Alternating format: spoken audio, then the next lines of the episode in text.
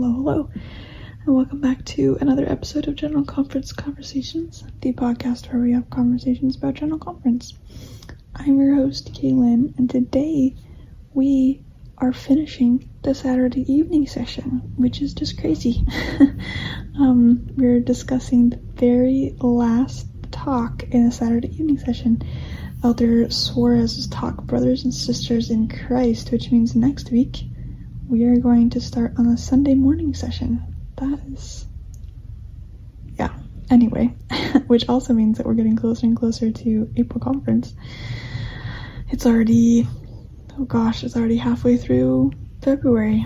So, anyway, as always, I encourage you to listen to this talk or watch it or read it on your own time first. Get your own inspirations and direction and promptings.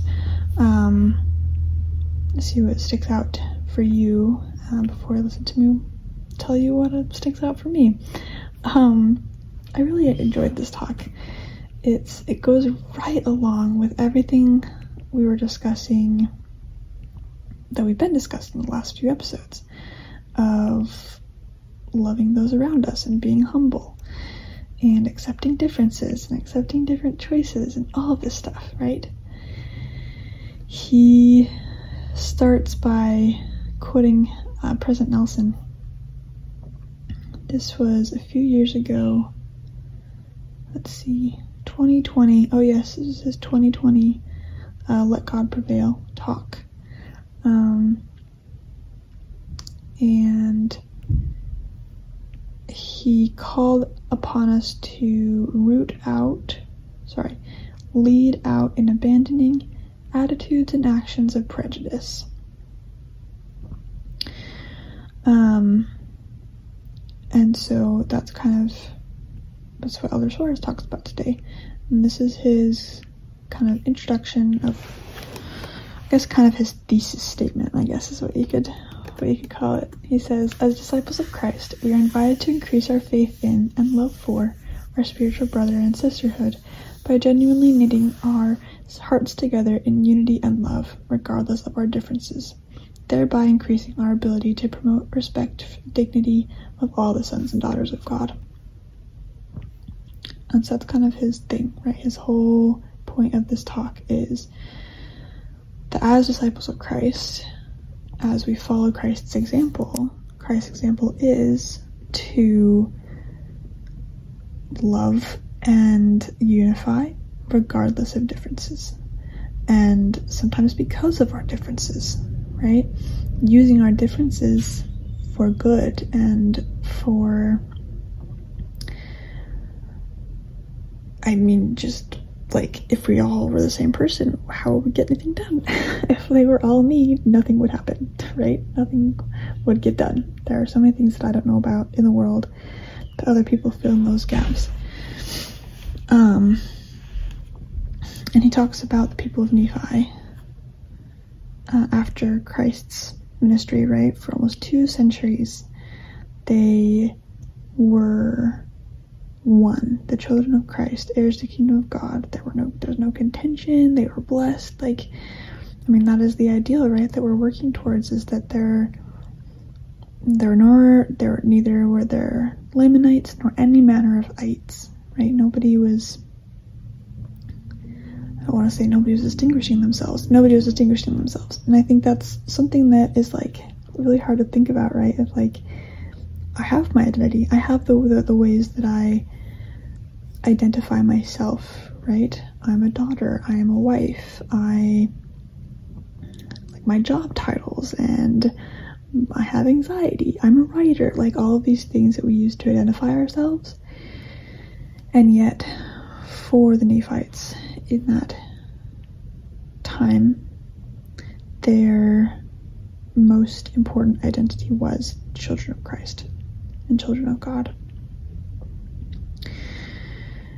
He quotes President Nelson further, talking about, again, actions and attitudes of prejudice and to root out those those those prejudices and he specific, specifies like other races right and if we have prejudice toward another races, we need to repent. repent. Um, and other sources talks about this as being fundamental step towards the President Nelson inviting us to do this is a fundamental step toward building bridges instead of walls between people. And that in order for that to happen, we need to make individual and collective efforts to be humble and to love all right? Regardless of differences. So he tells a couple of stories. He talks about Jesus Christ exemplifying this so well in um, going about doing good. Right? He talks about uh, he ministered and healed and was attentive to anybody's needs, no matter who they were, right? No matter how people saw them, no matter what status they were in society, he loved them and he treated them with equity and equality. And he saw them as children of God and as his brothers and sisters. And he talks specifically about the woman in Samaria at the well. They go through Samaria, and he stops the well, talks to the Samaritan woman, and she's like, "Why are you? You're ta- you're a Jew. Why are you talking to me?" And he abandoned that long held tradition of animosity, right? There was this, this kind of feud between Samaritans and Jews, and he swept that away and said, you know, I see you I see you as you. I don't see you as a Samaritan. I see you as a woman, as a fellow children of child of God. Um, and I love you. And that was a great impact on this woman, obviously, right? And there were more. There's more to that too. Her, her whole story. She wasn't just a Samaritan. She was a woman. She was a woman who, I think, if I'm remembering this correctly, uh, lived with a man she was not married to, and she was she was married to someone else, but like divorce wasn't a thing, or she had divorced her past husband. I can't remember the entire story, but like there were just a lot of things that she was looked down upon for in society. She was looked down on by Jewish people because she was Samaritan. She was looked down on by her community because of her her marital status or lack of marital status, right? Um, and Christ didn't ignore all of that, but despite that, because of that, you know, he saw her as a person and treated her like a person. And so you guys want to talk about like there are many, many people who are like this Samaritan woman who are persecuted by thoughtless people or people who are ignorant, who, you know, have opinions, whether because they are actually cruel or because they have been taught a certain thing about people. Um, and people who are belittled and hurt um, sometimes physically, sometimes emotionally, sometimes mentally, by people who judge them and dismiss them because they are different. And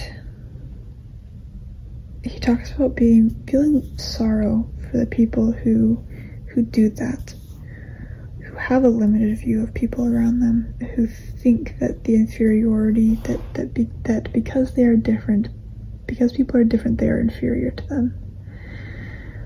And he has this whole paragraph, but I'm not going to read it so long, but it's so good about um, like we are divided. We have very strong divisions racial, political, socioeconomic. We have people are characterized by who they affiliate with, what identity they affiliate with. There are just, there are a lot of really terrible things. he talks about um, precon- preconceptions, mistaken preconceptions, contempt, indifference, respect, prejudice, and he talks about how they're rooted in, in uh, um, attitudes are rooted in pride, arrogance, envy, jealous, jealousy, characteristics of a carnal nature, right? Which are totally contrary to Christ like attributes. And that this conduct is improper for those who are striving to become Christ's true disciples.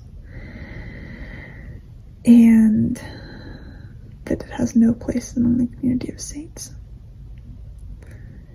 And I don't know.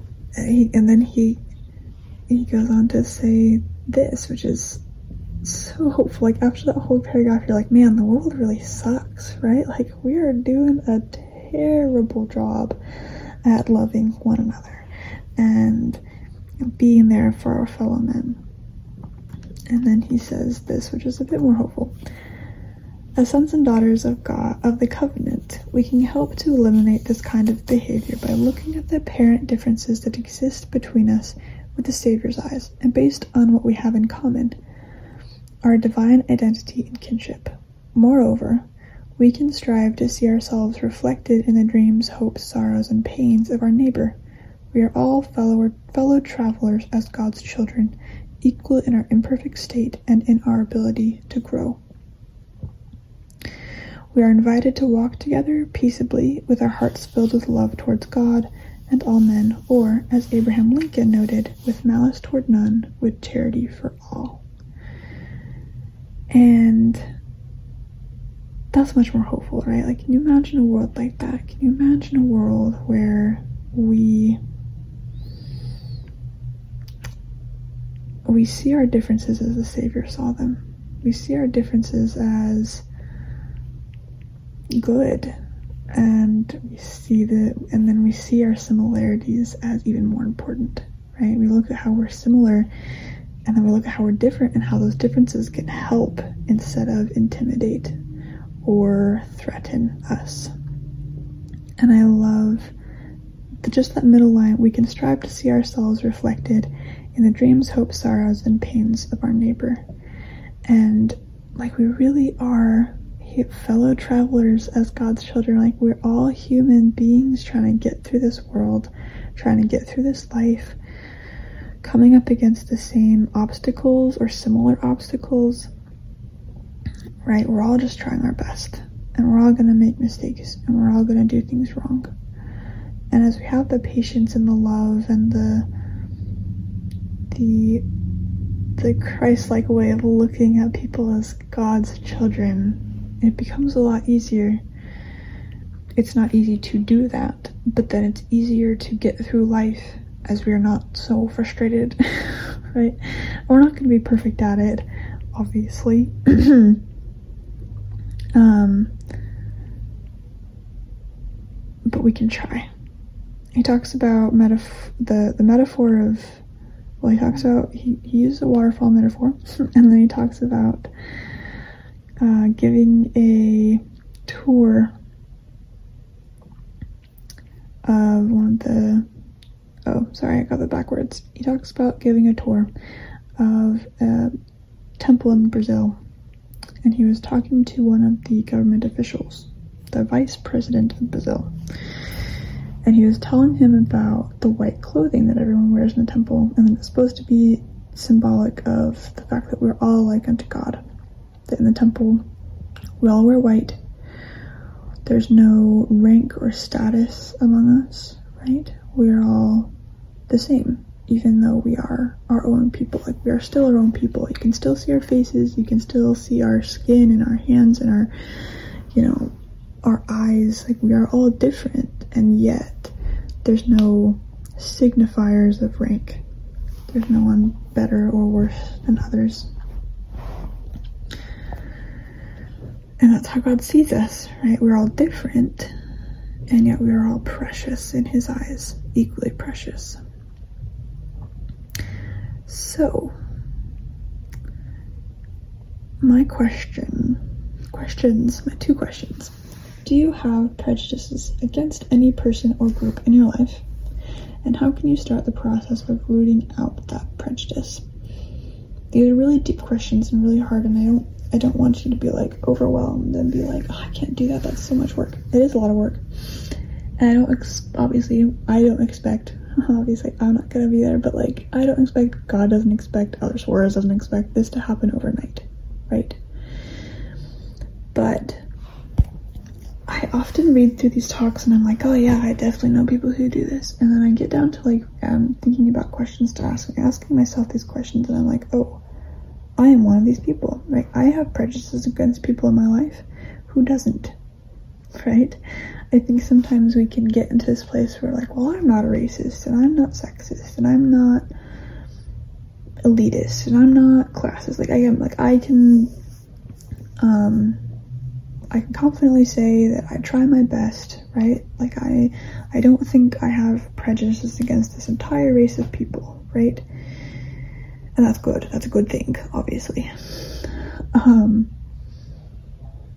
but sometimes we can say things like, "Oh, well, all this kind of person just does this." Or this person is really terrible at this.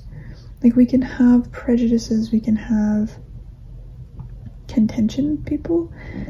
And that's kind of a normal part of life. I'm not saying it's okay, but it's going to happen, right? We're going to disagree with people. We're going to have contentions with people. We are going to make mistakes. People are going to make mistakes. We're going to get irritated. We're going to hold grudges. Like, it's very human.